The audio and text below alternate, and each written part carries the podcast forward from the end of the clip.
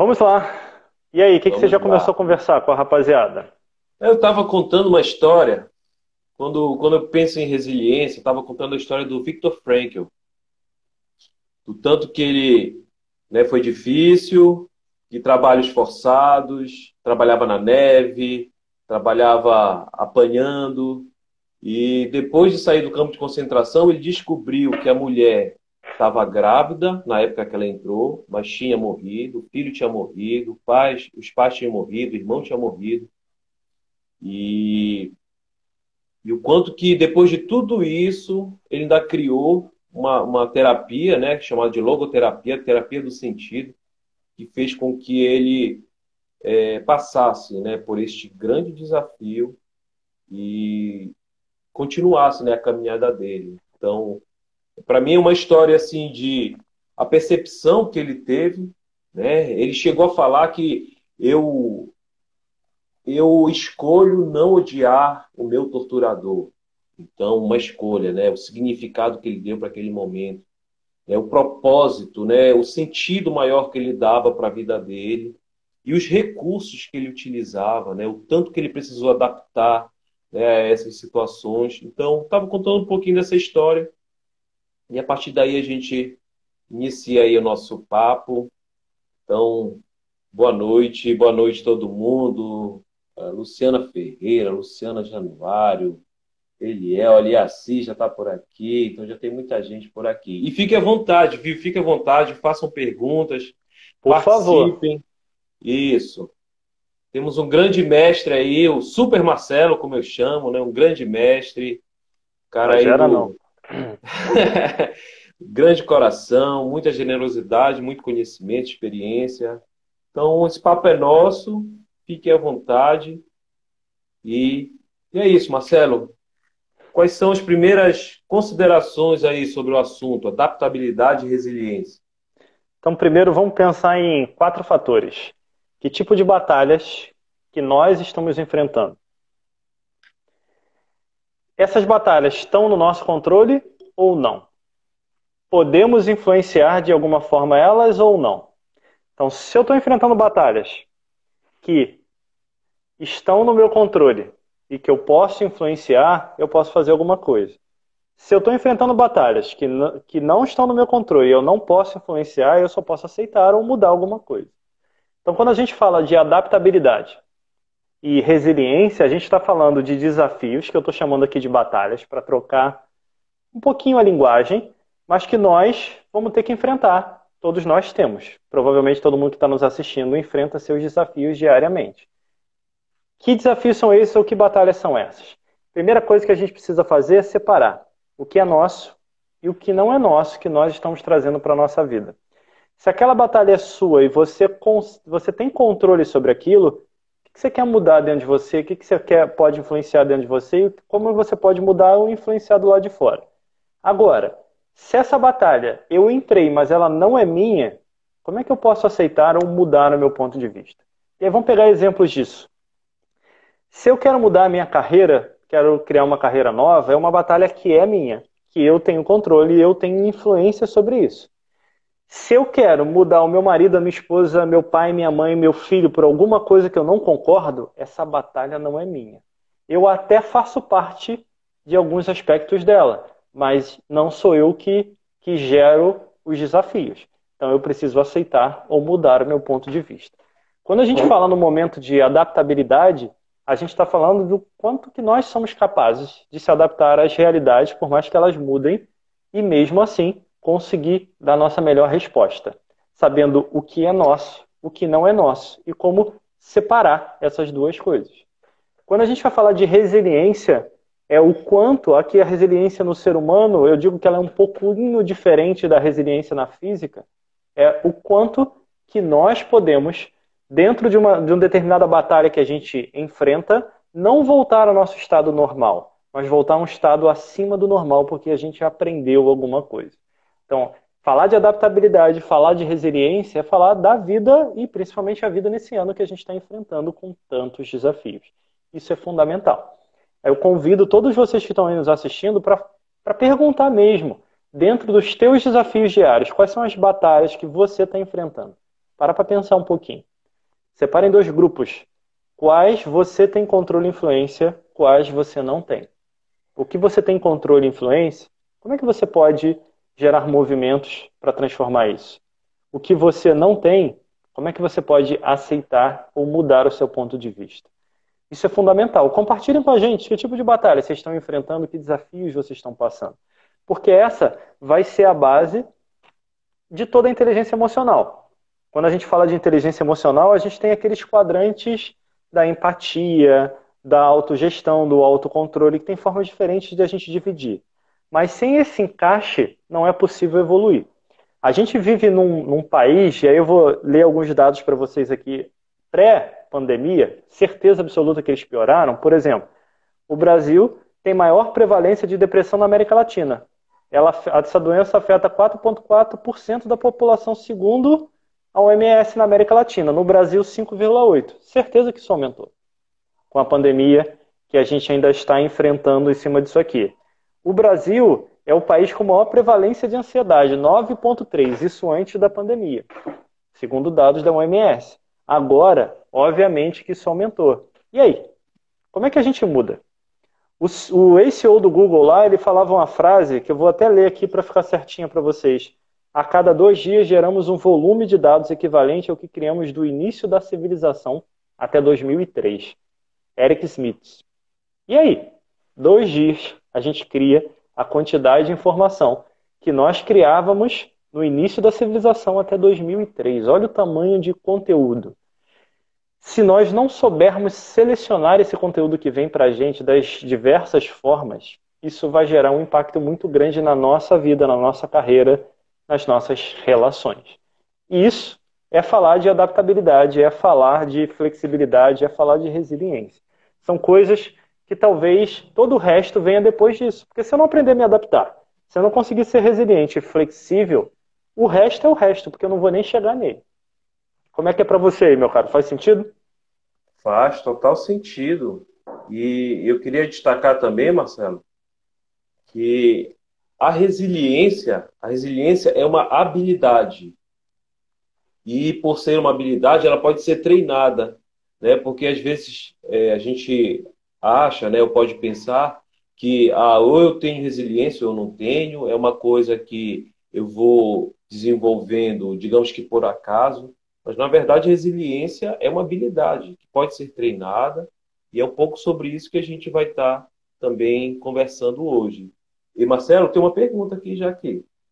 Isso é bom. Manda aí. Olha, grande Eliel. Se eu não, sou... Se eu não souber, eu devolvo. Olha, Eliel está perguntando é, não só em mim, mas em muitos que me cercam, uma batalha muito grande é de dar poder ao julgamento ou comportamento do outro em nossa vida. Como exercitar isso todos os dias? Então vamos lá. Normalmente, eu digo normalmente, quando a gente dá poder do lado de fora, a gente dá poder do lado de fora a algum fator que a gente ainda não adquiriu aquele poder completamente do lado de dentro. Então, por exemplo, se eu tenho dúvidas sobre a minha autoestima como, sei lá, palestrante, qualquer coisa que alguém fale do lado de fora vai me afetar diretamente. Porque aquele poder que eu vou dar para aquela pessoa vai estar diretamente ligada ao poder que eu não estou me dando por direito naquilo. Óbvio, vamos separar aqui que quando eu digo dar poder, não estou dizendo que a pessoa não possa te dar um feedback e esse feedback te ajudar a melhorar e a crescer. Feedback é sempre bem-vindo. Eu digo é quando aquele feedback na nossa cabeça vira um julgamento e joga a nossa energia lá embaixo. Isso é que não pode acontecer. Isso vai acontecer quando eu separo. Em vez de assumir o meu poder daquilo que eu estou fazendo, eu dou, eu delego aquele poder para o que o outro pensa. Quando eu faço isso, eu perdi meu poder pessoal naquela área. O que, que a gente tem que reconhecer primeiro? Em que áreas que eu entrego o meu poder pessoal na mão de outra pessoa? Primeira pergunta. Segunda pergunta: que tipo de pessoas que eu entrego, porque não vai ser para todas. Quais têm poder, vou chamar assim, vou ser redundante um pouco, mas quais têm poder de levar o meu poder, de tirar o meu poder? Porque não vão ser para todas as pessoas que você vai dar esse poder. Então, quais as áreas onde isso acontece e que pessoas nessas áreas têm essa capacidade de te tirar daquele eixo? Essas duas coisas a gente tem que validar. E o questionamento interno vai ser: O que, que eu ainda não resolvi dentro de mim que está me fazendo delegar isso para outra pessoa? O que, que ainda falta ajustar aqui dentro que eu ainda não resolvi, por isso eu estou dando poder para outra pessoa? Porque no fundo, quando eu digo que o julgamento do outro está me afetando, na verdade o que está me afetando é o meu julgamento. Porque eu estou acreditando naquele julgamento. Eu tenho que saber separar daquilo que a pessoa está me dizendo, o que realmente eu tenho que melhorar. Aquilo eu pego para mim, independente se a pessoa fala de uma forma carinhosa ou se ela não sabe falar. Eu preciso fazer esse filtro na minha inteligência emocional, trazer para mim o que, que pode melhorar. O que ela falou que é sobre ela, porque muitas pessoas te dão um feedback que é um julgamento, uma crítica que é muito mais sobre ela do que sobre você. Essa parte você tem que saber tirar e jogar no lixo, porque ela não vai ser útil. Então essa separação vai ser fundamental. E para isso a gente tem que saber qual a área que isso acontece, que pessoas nessa área têm esse poder. Aquelas pessoas representam o que para a gente? Elas têm o que? Um poder de autoridade para a gente. Então, por exemplo, ah, se eu estou no trabalho e meu colaborador fala alguma coisa, para mim tranquilo. Mas se é meu chefe, se é meu pai, aí já muda. Se meu irmão fala alguma coisa em casa, beleza, meu irmão mais novo, mas quando é meu pai, aí já muda. Então eu estou naquele ambiente e tem dois níveis de poder diferentes. Então eu estou criando uma hierarquia de poder. Só que essa hierarquia de poder na prática não existe, porque a gente está falando de você. Então só tem uma pessoa que tem poder, você. As outras podem até ter opinião, mas elas não têm o direito de dizer o que é certo e errado na tua vida. A escolha é sua. Como seres humanos, nós temos que abrir o coração para captar essa opinião, mas não é levar para casa o julgamento do outro, até porque a maioria de nós não é nem treinado para dar feedback. Que é uma coisa importantíssima que a gente precisa aprender, é como falar para as pessoas, como nos comunicar com aquelas pessoas. Isso é a base de tudo, porque a, como a vida não se separa, se em uma dessas áreas eu abrir a porta do poder pessoal para o julgamento, por exemplo, isso pode baixar minha moral em outra área. Porque somos seres humanos, estamos interligados. Tudo está aqui dentro. Não dá para tirar aqui de dentro o que é o palestrante Marcelo, o coach Marcelo, o escritor Marcelo, o marido Marcelo, o filho Marcelo. Está tudo aqui misturado. É difícil um não influenciar o outro. Ele vai influenciar de alguma maneira. E cuidar disso é o nosso desafio diário. Para isso, faz uma lista. Onde que eu estou perdendo esse poder? para quem que eu estou delegando e para quem que eu não delego. Pergunta também o contrário. Naquela área que eu perco o poder, quem tem o, o poder de tirar isso de mim e quem que pode falar o que quiser que não me afeta. Eu vou começar a fazer um mapa do, de que pontos que eu preciso ajustar a minha adaptabilidade, a minha resiliência, a minha inteligência emocional. Não sei se eu respondi a ele. Não sei se ele botou mais coisa, manda aí.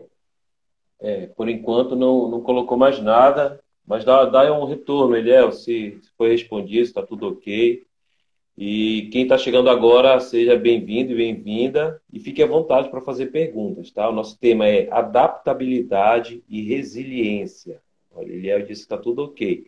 E Marcelo, depois do que tu falaste, eu lembrei de uma de uma historinha de samurai. O samurai ele diz o seguinte que quando ele está numa batalha e é ferido com a espada em algum lugar, isso dá para ele a noção de algo que está descoberto, de algo que precisa ser olhado, que precisa ser cuidado, porque foi atingido, né? foi ferido naquele lugar.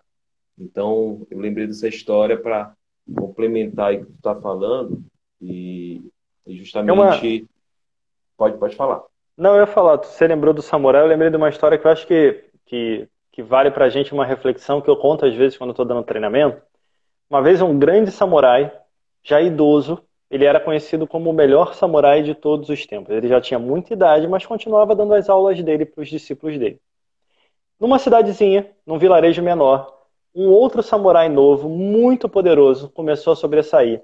E ele ia de vilarejo em vilarejo, desafiando os mestres de todos os vilarejos e vencendo todos eles. E esse samurai, em todo lugar que ele passava e vencia, todos aqueles que eram derrotados falavam a mesma coisa. Você ganhou de mim, mas você nunca venceria o grande mestre. E aquilo foi enfurecendo esse samurai jovem, ele queria porque queria desafiar um mestre que ele nunca viu na vida. E esse samurai jovem, ele tinha uma habilidade, ele provocava o seu adversário. Quando seu adversário reagia, o contragolpe dele era mortal. E ele foi fazendo isso de vilarejo em vilarejo. Até que um dia, ele chegou no vilarejo do grande mestre, ele desafiou o mestre para um duelo em praça pública. O mestre, apesar de muita idade, aceitou o duelo.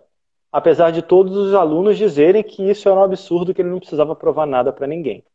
Na hora e no dia marcado, ele estava em praça pública com aquele, aquelas pessoas todas em volta assistindo. E o samurai novo começou a desafiar o mestre fazer o que ele fazia muito bem, provocar. E pronto para dar aquele contragolpe mortal.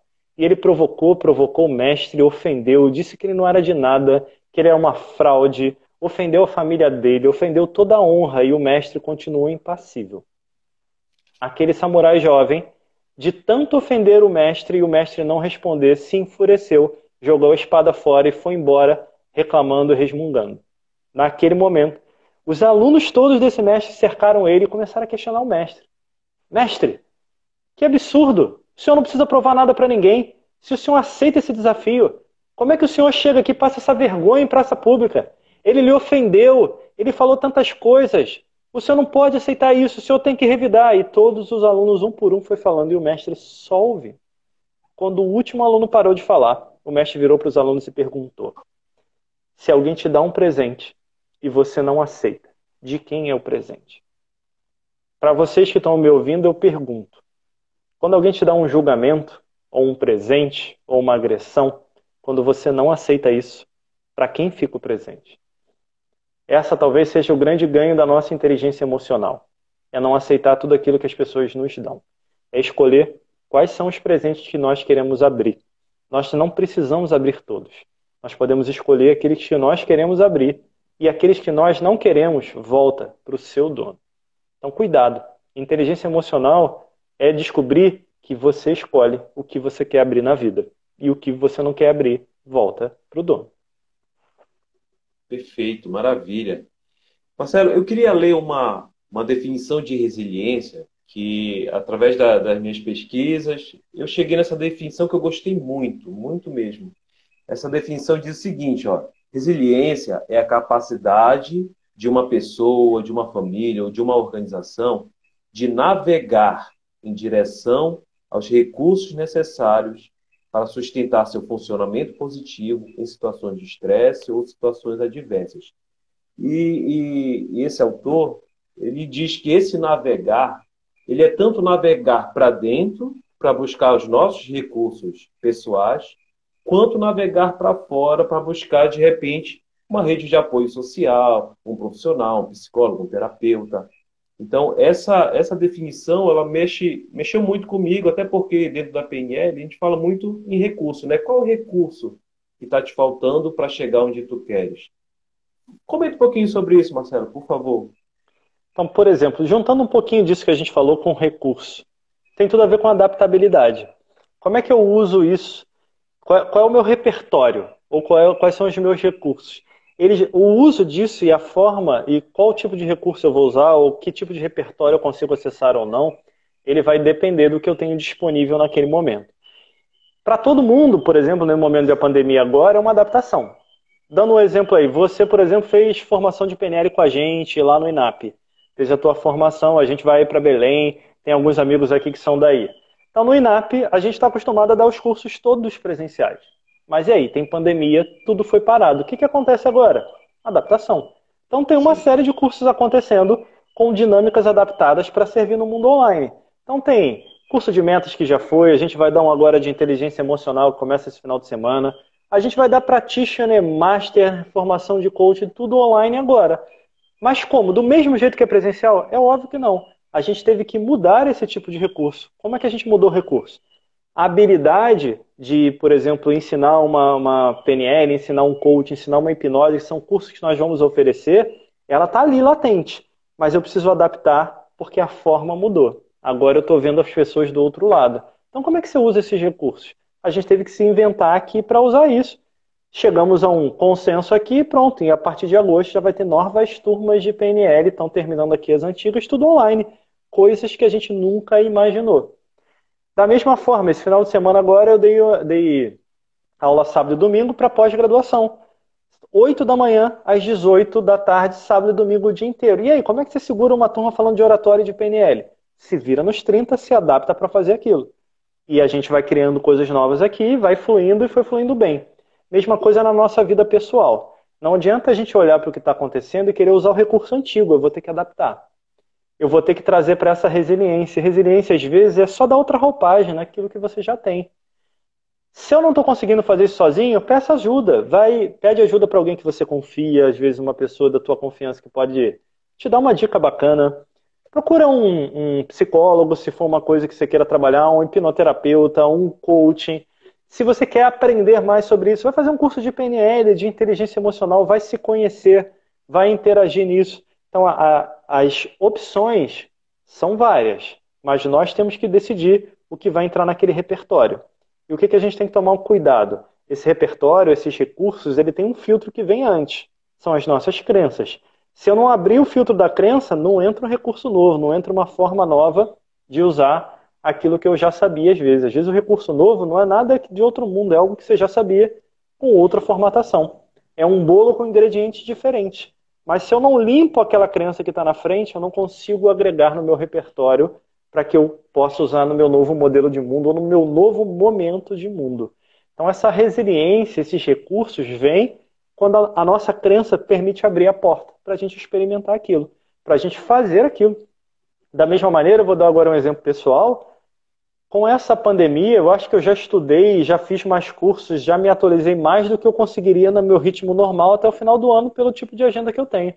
Não estou perdendo tempo em transporte, agenda, vários cursos já voltaram, eu continuo atendendo online, mas tenho tempo que eu não estou de um lado para o outro estudando, tem um monte de possibilidades agora, tem muitos cursos que estão mais baratos do que o habitual, que você pode comprar para você fazer. Comprei vários. Já até outra pós-graduação entrei, já estou adiantando mestrado. Você vai criando isso. Então pergunta sempre para você, com o que a vida está me dando agora, como é que eu posso aproveitar isso da melhor maneira? Como é que eu transformo o que a vida me deu de presente numa oportunidade, não numa crise? Isso é uma decisão interna, não, não quer dizer que você não vai passar por desafios. É óbvio que você vai, você vai ter batalhas. Lembra das batalhas, como a gente começou? Elas vão aparecer. Mas, se você tomar a decisão que aquilo vai virar uma oportunidade, certeza que você reverte o jogo, porque você traz de volta o controle para sua mão. Assume aquilo e começa a influenciar o jogo para que ele vá no caminho que você quer. Esse é o grande desafio de todos nós.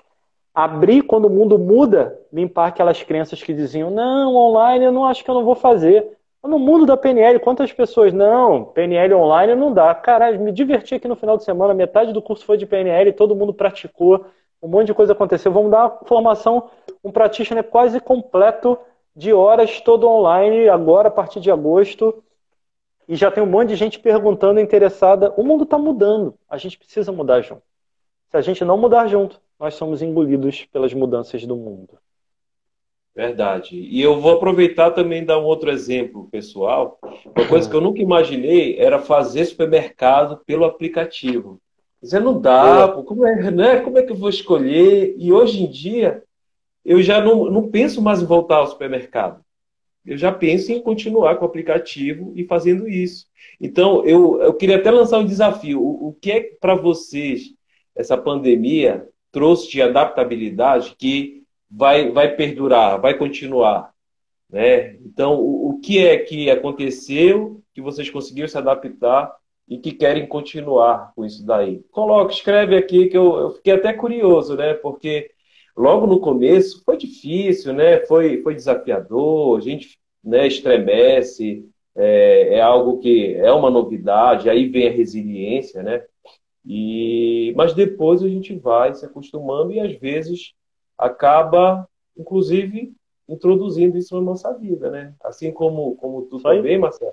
Eu já fiz também alguns cursos, eu já não me imagino pegando o trânsito para chegar para assistir aula, então já são coisas assim que não são é, pensadas, né? E se vocês tiverem algo aqui para para colocar aqui, o que que dessa mudança que vocês se adaptaram bem e que realmente fez sentido para vocês?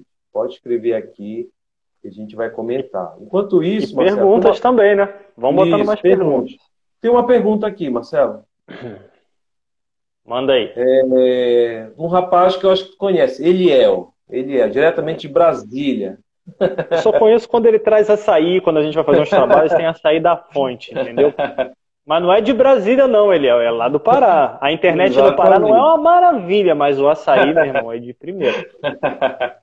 e olha que essa internet eu já atualizei aqui, tá com 240 MB, mas o negócio tá. Mas olha aqui, Marcelo, o Eliel perguntou: como nós podemos comparar as fases do luto com a resiliência? Né? Então, fazendo uma comparação aí, luto, resiliência, o que, que tu falarias aí? Ótima pergunta. Então, primeira coisa que a gente tem que, tem que ter em mente, que é ser resiliente não é não precisar viver um luto, por exemplo. Luto é para ser vivido. São fases que terminam na nossa vida. Normalmente, o que estava naquele pacote como uma coisa muito significativa, quando essa fase termina, e seja ela o que for, um emprego que você gostou muito, um curso que você fez que foi muito bacana, ou normalmente onde as pessoas sentem mais uma morte, um falecimento, um desencarne, aí dependendo da crença da pessoa em cima daquilo, você precisa viver aquele luto para viver mesmo aquela tristeza. E, e, tudo bem, faz parte. A resiliência vem para não manter aquilo, para você sair dali mais forte. Só que eu digo que nesse caso, por isso que eu falei que a pergunta do Eliel é muito legal, eu digo que a resiliência vem depois, mas ela se torna forte quando a preparação vem antes. O que é preparação nesse caso? É quando a gente aprende a, por exemplo, viver com cada pessoa da nossa vida como se fosse o último dia. Se a pessoa que convive contigo hoje, que está aí agora na tua casa, teu marido, a tua esposa, teu filho, teu pai, tua mãe, não importa. Se hoje fosse o último dia da vida de vocês dois juntos aqui na Terra, como é que você gostaria de terminar esse dia?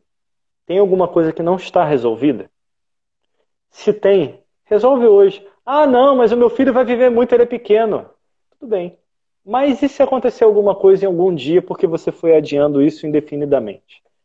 Se acontecer, você vai viver um luto muito maior e você vai ter que ser muito mais resiliente. Agora, se eu vivo cada relacionamento, cada fase plenamente, de todo o coração, sem deixar culpa e sem deixar medo, sem deixar nada disso me tomar, quando eu vivo isso, a minha preparação me torna muito mais forte para viver um luto, mas um luto daquela saudade gostosa de que alguma coisa passou e foi muito bom, mas ter a resiliência em seguida que é renovar o teu repertório e perceber que agora entra uma nova fase da tua vida que está na hora de você abraçar. Se eu não tenho essa preparação, esse viver plenamente aquilo que eu estou vivendo, seja na família, seja com amigos, não importa. Seja quem está na sua vida ou a fase que você está na sua vida que você está vivendo, se você não curte aquilo integralmente, não deixa teu coração limpo, essa preparação tem deficiência. E aí, se a vida te surpreende com algum corte, teu luta vai ser muito maior e você vai ter que ter uma força maior ainda de resiliência. Dá para resolver de qualquer jeito? Dá, dá. Mas provavelmente, se for uma relação e você deixou de viver coisas e guardou culpa lá, não fez alguma coisa que você tinha medo de alguma coisa, você vai se culpar depois, lá na frente, vai dar dois trabalhos para você: viver o luto e limpar a culpa do luto que você está vivendo. Então, se prepara antes. O luto faz parte da vida. A resiliência, a gente fala resiliência como algo de ser treinado como resiliência. Mas eu costumo dizer que a resiliência, eu vou até forçar uma barra aqui, ela não é nem tão importante em si, porque é importante o que você faz antes, para você estar tá resiliente naquele momento. É a tua preparação anterior. Se aquilo está fluindo, não é o que você faz na hora, é você tem ou você não tem, porque a tua vida foi vivida ali plenamente, em cada fase. Fica muito mais fácil de você contornar aquilo e aquilo vai voltar para o teu estado de normalidade. Mas para isso, a gente tem que viver cada momento plenamente principalmente com as pessoas que a gente ama. Talvez alguém tenha pensado assim, pô, calma aí, mas o meu pai lá, eu não falo com ele porque ele não quer nada comigo, ele não me escuta, ele é teimoso pra caramba. Lembra que eu não estou falando do teu pai, eu estou falando de você. Vá lá, fala com ele, manda mensagem.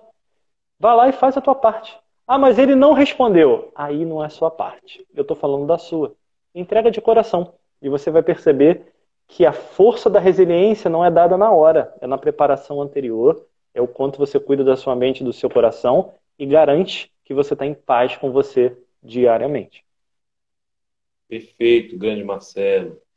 Inclusive, Marcelo, eu falando sobre resiliência, existiam alguns treinamentos de resiliência e um aspecto interessante, né, é, é cientificamente falando, que nesses treinamentos de resiliência, eles colocam inclusive o fato de cuidar das relações. E essas relações, elas começam com a gente, com autocompaixão, com gentileza com a gente, é, do auto-perdão, que é uma coisa importante também, e se estende para as demais pessoas que a gente ama. Né? Então, essa relação, o cuidado dessas relações, a qualidade que a gente estabelece com essas relações, seja perdoando, sendo, seja, sendo gentil, sendo compassivo, é, compreensivo, enfim, vários aspectos, vários recursos que a gente pode estar trabalhando para ter essas relações positivas, relações duradouras, que quando acontece numa situação dessa, como tu falaste, né, um, um falecimento, uma morte, um desencarne, a gente é, viveu bem aquela relação, a gente não está com aquela culpa, né? A, a nossa mente não está culpada de, poxa, eu queria ter feito isso, eu me arrependo por não ter feito isso. Então a gente consegue viver porque viveu durante uma vida algo realmente significativo. Com certeza. Meu amigo, fala um pouquinho então. Tu sabe que que eu gosto de tem negócio de, de, de, professor, né? Negócio explicadinho, né? Tópico 1, um, tópico 2. Então, eu queria que tu falasse para a gente, Marcelo, sobre o que a gente pode fazer, né? Assim, é, efetivamente, comportamentalmente, para exercitar essa resiliência, para fortalecer essa resiliência. E se quiser falar adaptabilidade também, então aproveita e Fala um pouquinho como a gente faz isso no dia a dia. Então, primeira pergunta: como é que nós estamos usando as nossas forças a nosso favor diariamente? Então, o que, que você é bom? Que habilidades que você tem? Que forças que você tem? Ah, você se relaciona muito bem com as pessoas, você é uma pessoa muito produtiva, ótimo. Como é que você está usando essa relação a seu favor em todas as áreas da vida? Ah, você é muito produtivo, ótimo. Como você usa isso? Mas não só para você, para as pessoas que estão ao seu redor plantando aquela semente. Então, a primeira coisa é ter clareza de quais são as nossas forças. E lembra que ter clareza das nossas forças não é achar que a gente é perfeito. Tem muita gente que pensa, não, eu não gosto de pensar nas minhas qualidades porque parece que eu sou vaidoso. Pensar nas suas qualidades não é dizer que você não tem que melhorá-las. Você vai ter que melhorar, sem dúvida nenhuma mas você já tem. E se você não admite o que você tem, como é que você vai mudar de nível? Então admite o que você tem, o que você tem a seu favor, que você pode usar para melhorar, para aplicar mais no seu dia a dia. E aí, o final da minha frase já é o início da próxima pergunta. Como é que você pode aplicar mais isso no seu dia a dia? Como é que você pode botar movimento? Quando você faz o seu, dia, a engrenagem do seu dia rodar, baseado naquilo que você é bom, naquilo que você for, é forte, espalha isso para as áreas da tua vida, você começa naturalmente a encher o teu potinho de recursos, teu repertório. Quanto mais você enche e a vida traz uma, um desafio ou traz uma batalha, como eu comecei aqui chamando diferente o desafio, você começa a ter muito mais poder pessoal para encarar aquilo. Então, bota em movimento as tuas forças e começa a se perguntar aquilo que eu fiz lá atrás também. Nas batalhas que eu enfrento, nos desafios de hoje, quais deles eu tenho controle e poder de influência e quais deles não dependem de mim. O que não depende de você, se conecta, aceita e deixa aí. O que depende de você, faz a tua parte para melhorar. Às vezes as pessoas falam assim: não, mas é que eu quero ajudar a pessoa, como é que eu não posso ter influência para ajudar o outro? Com todo respeito, isso não é força, isso é ego. Quando eu quero mudar o mundo inteiro, é meu ego que está falando. Eu não tenho que mudar ninguém. A minha força é para estar disponível para as pessoas que queiram ela e para usar no meu caminho. Mas ela não é obrigatoriedade de eu resolver a vida de alguém. Senão eu assumo uma batalha que não é minha. E esse peso vai para o meu ombro. Quem que está nos ouvindo aqui, que termina o dia tenso ou sem energia nenhuma? Provavelmente você está levando para casa batalhas que você não vai poder vencer, porque elas não são suas. Isso consome demais a nossa bateria. Então, como é que você está cuidando dessa bateria? O que, que faz a listinha? O que, que é meu, o que não é meu? Separa. O que é meu, como é que eu uso as minhas forças para enfrentar? O que não é meu, como é que eu deixo a pessoa que é dona da questão se virar? Ah, mas é uma pessoa que eu amo tanto. Ótimo, fica lá do lado dela. Se ela precisar, você vai estar lá. Mas é diferente. Aí eu vou te perguntar: você quer resolver o problema de alguém ou ajudar a pessoa a evoluir? Se você quiser resolver o problema, lembra que é você que está resolvendo. O peso está nas tuas costas e essa pessoa não aprende a fazer por ela. Se você quer ajudar ela a evoluir, muitas vezes para ajudar ela a evoluir, você vai ter que tirar a mão que sustenta ela para que ela aprenda a se apoiar por ela mesma. Senão ela nunca vai caminhar com as perninhas dela. Então faz sempre essa pergunta. Naquela batalha que não é minha, por que eu estou querendo que seja minha? É o meu ego, é a minha vaidade, eu estou querendo resolver a vida das pessoas, eu estou querendo ajudá-las a evoluir. Lembra? Nós podemos ajudar as pessoas a evoluir, nunca resolver os problemas. Pontualmente é uma coisa. Se eu transformo isso naquele relacionamento num hábito, é um peso nas minhas costas, onde eu assumo uma batalha que não é minha, com desafios que não são meus, que vão levar a minha energia, vão consumir aquilo que eu tenho de melhor para colocar no lugar onde eu tenho poder pessoal. Quando eu começo a confundir isso, vira uma bagunça a minha vida. Aí eu vou até voltar no que o Eliel falou. O julgamento do outro vai me afetar, porque onde era para estar a minha força, ela não está ali. Eu estou projetando ela em outro, como se eu tivesse que resolver o problema do outro vem outro e projeta em mim. A gente fica brincando de projeção aqui. Fica todo mundo levando para casa as emoções dos outros e ninguém resolve as suas. Esse é o nosso desafio. Resolve o que é seu, porque é seu. Se adapta ao que é do outro, porque é do outro. Esteja presente para quem você ama, para o que você puder ajudar. Mas estar presente não é salvar vidas. E aí você pode pensar em quem você quiser. Jesus, Buda, Gandhi, seja lá quem for esses grandes seres da humanidade, independente da linha que eles seguiram, ninguém quis salvar a vida de ninguém. Jesus não ia pegar pelo braço e falar: Vamos andar, meu filho, que tu consegue. Não, levanta-te e anda, porque a tua fé te curou. Ele fazia a pessoa ir. O Buda chegava lá, o cara que matava todo mundo, que queria cortar a cabeça, eu vou cortar tua cabeça, vai cortar, e ele não reagia aquilo, ele fazia a não reação, como Gandhi também usou de outra forma, e aquilo convertia a pessoa. Por quê? porque ele usava a energia dele para passar o que ele tem. O outro escolhe. Você cortar minha cabeça, você continua nesse caminho. Eu tenho outro caminho, mesmo sem cabeça, o que, que, você prefere? Então é, olha, se você gostar de estudar, se você tiver referências como esses grandes seres que passaram aqui na nossa humanidade, e aprende com eles. E perceba, limpa qualquer coisa de religião que tenha junto e olha o exemplo da pessoa. Se você usar exemplo de pessoas, você vai descobrir que tem tantas áreas, exemplos tão bacanas, como esses que eu já citei, como outros, que em determinadas áreas da vida vão ser exemplos, mas em outras, às vezes, aquela pessoa pode não ser. Aprende com ela e vê o que, que você pode melhorar com isso. Só não fica preso em querer assumir a batalha de todo mundo e lembra de usar as suas forças e assumir aquilo que é seu. E deixe os outros com aquilo que são deles. Perfeito. Eu estava olhando aqui, Marcelo, para ver se tinha mais alguma pergunta. Na verdade, tem dois comentários. Um é que a Vânia disse que nesse momento de, de, de pandemia, ela passou a fazer Pilates, Pilates online. Excelente. Online. A Vânia, Vânia do, do, da turma daqui de Belém. Beijo, Vânia. E, e a Keila, a Keila, ela, ela é do interior do Pará, Cametá. Ela disse que o melhor açaí é o de Cametá, Marcelo. Então, a gente tem que ir lá.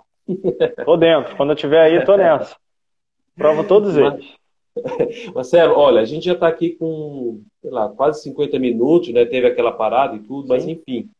É, tu estava falando sobre energia, sobre a gente realmente sentir aquela dor no ombro, né, no final do dia.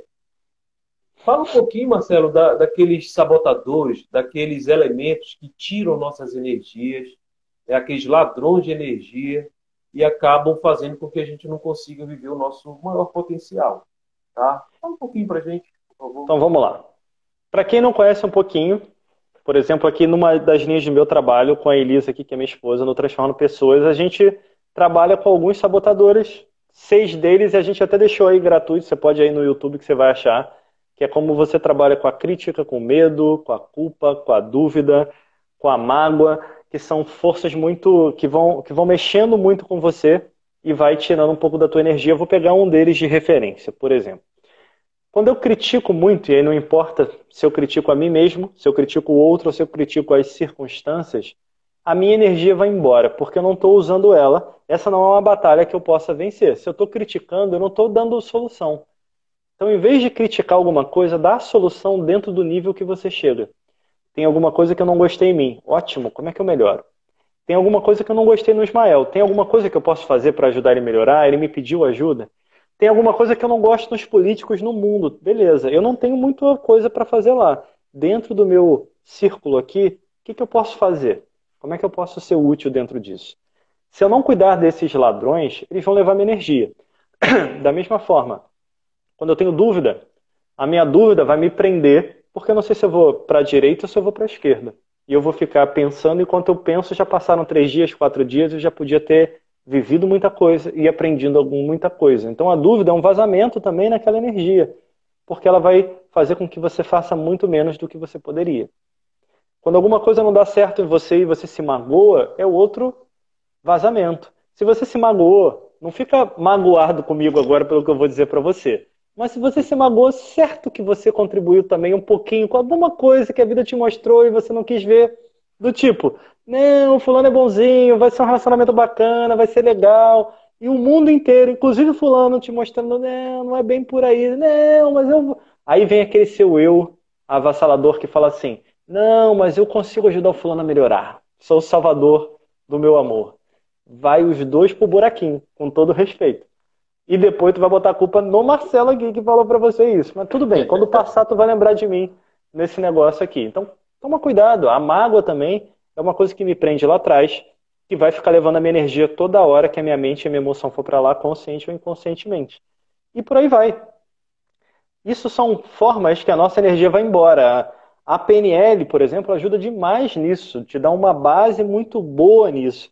A gente, eu, eu saí daqui, eu te falei, ó, a, a, gente foi fazer essa live aqui antes, eu estava dando aula aqui de PNL. Aqui mais focado em escola de palestrantes, mas é muito isso. Essa hoje foi aula de escola de palestrantes, há dois dias atrás foi aula para o Practitioner, que está terminando aqui para entrar a nova turma do Practitioner. E a gente trabalhando estratégias, e você vai vendo quantas coisas aparecem, a gente está no mundo online, e vão vindo insights nas pessoas, como é que eu posso melhorar minha estratégia para ter uma qualidade emocional melhor, para ter mais opções na minha vida, para vencer as minhas fraquezas. Tudo isso são ferramentas. Que ferramentas que você está buscando?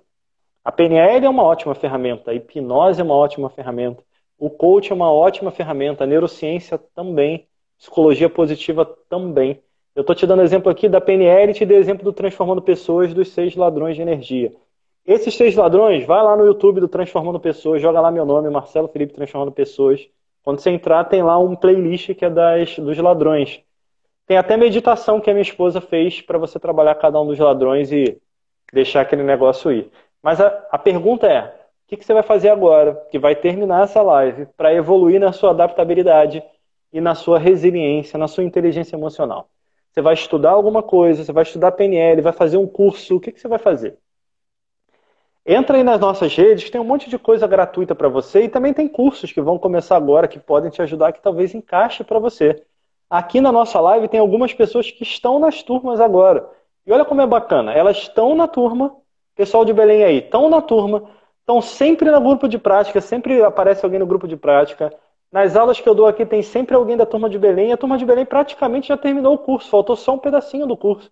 E eles gostaram tanto que eles continuam praticando aquilo. Isso é muito legal de ver. Esse é o nosso melhor presente. Porque a pessoa vai mantendo isso fluindo, fluindo, fluindo e vai melhorando cada vez mais essa adaptabilidade, essa resiliência, esse ser humano que cada um é. Então, pratica. Vai, leva isso para a vida de vocês. Já que a gente está terminando, faz algum movimento para isso. Vai lá no YouTube, pega lá, vê o que você quer. Você quer oratória, vai lá, tem oratória também. Você quer fazer um curso de PNL, tem vários começando. Você quer fazer de coach, tem também. Você quer praticar meditação? Vai lá, tem curso de meditação, tem meditação gratuita, tem os dois. Escolhe o que encaixa para você e faz. É isso que eu faço na minha vida diariamente, é isso que o Ismael faz na vida dele diariamente. Praticamente todo dia eu estou estudando. Hoje, só no dia de hoje, na minha agenda, três horas foram para um estudo específico. No dia de hoje, que toda quinta-feira tem, chova ou faça sol, porque faz parte. E você? Fiquei até empolgado que joguei o fio pro alto. Ó. E você? é isso, é isso, Marcelão. Excelente. E eu costumo dizer que é, esse nosso desenvolvimento, essa subir, a cada degrauzinho, né? Subir essa escadinha, é como se fosse a gente se alimentar. A gente só consegue é, se saciar quando, primeiramente, a gente prova. Então, se a gente não provar, não adianta o outro dizer, ah, isso é bom, é ruim, mas só provando que a gente vai saber realmente o gosto daquilo. E se a gente gostar, isso vai nos saciando. Então, o primeiro passo é se permitir, né? se dê a oportunidade, identifica o que é realmente importante para ti, o que faz sentido para ti, alguma lacuna que tu queiras preencher ou alguma coisa de boa que você tenha que você queira potencializar. Então, prova e vai se saciando, mas se permita. Então, Marcelão, é, estamos aí caminhando para o fim. Fica o convite aí para as turmas de PNL. Olha, olha, Júnior, grande Francinal do Júnior, acabou Sim. de entrar aqui. Então... Fala, meu caro Júnior. Você quer saber um pouquinho mais aí da PNL? Entra aí no INAP RJ, você vai ter mais informações. Aí vai ter até mais do que na minha rede. Já está saindo lá todas as programações em cima disso. Entra aí nas coisas que a gente já falou, que você vai ter um monte de material gratuito também. Aproveita. Eu faço a mesma coisa do lado de cá. Eu faço um curso, eu faço cursos que às vezes são gratuitos, eu vou, compro um curso novo para mim, eu vou equilibrando. O importante é esse movimento, esse aprendizado, essa evolução contínua. E o que é bacana nesse momento, já que a gente está falando de adaptabilidade e resiliência? Está todo mundo indo para isso. Na quarentena eu já fiz muito mais projetos online. Estou fazendo, semana que vem tem alguns de palestra em escola, treinamento para diretoria de empresa, é, sessões de coaching para empresa, do que eu já fiz a minha carreira inteira de 13, 14 anos no online. O que eu fazia no presencial, todo mundo abriu a porta para o online agora e está muito legal ver isso. As pessoas verem o ganho disso. A vida não vai voltar mais do jeito que ela era, ela vai voltar com uma adaptabilidade dentro disso tudo. Então já vai aproveitando. Porque aí sabe o que você faz? Não importa como a vida vai voltar, você vai estar preparado. Maravilha. Vai ter Olha, Master você... online aí também. A Fernanda perguntou, vai ter Master. Não ia não, Fernanda. Mas alguns começaram a perguntar eu já descobri que vai. Aqui, já me falaram que vai ter Master online também.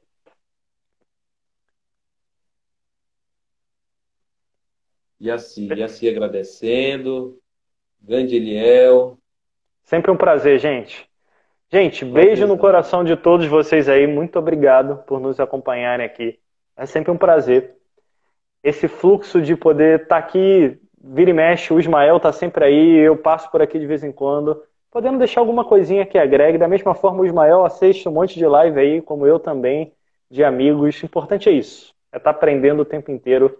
Aprendam porque é o aprendizado, a sabedoria, o amor que a gente desenvolve que vai gerar toda essa adaptabilidade, essa resiliência e essa transformação. Eu não sei se tem alguém aqui que tem um monte de gente já inscrita aqui num, curso que a gente vai dar de inteligência emocional, mas quem tiver aqui, vocês vão me aturar mais um pouquinho, que a gente vai estar junto lá também no curso lá do INAP de inteligência emocional.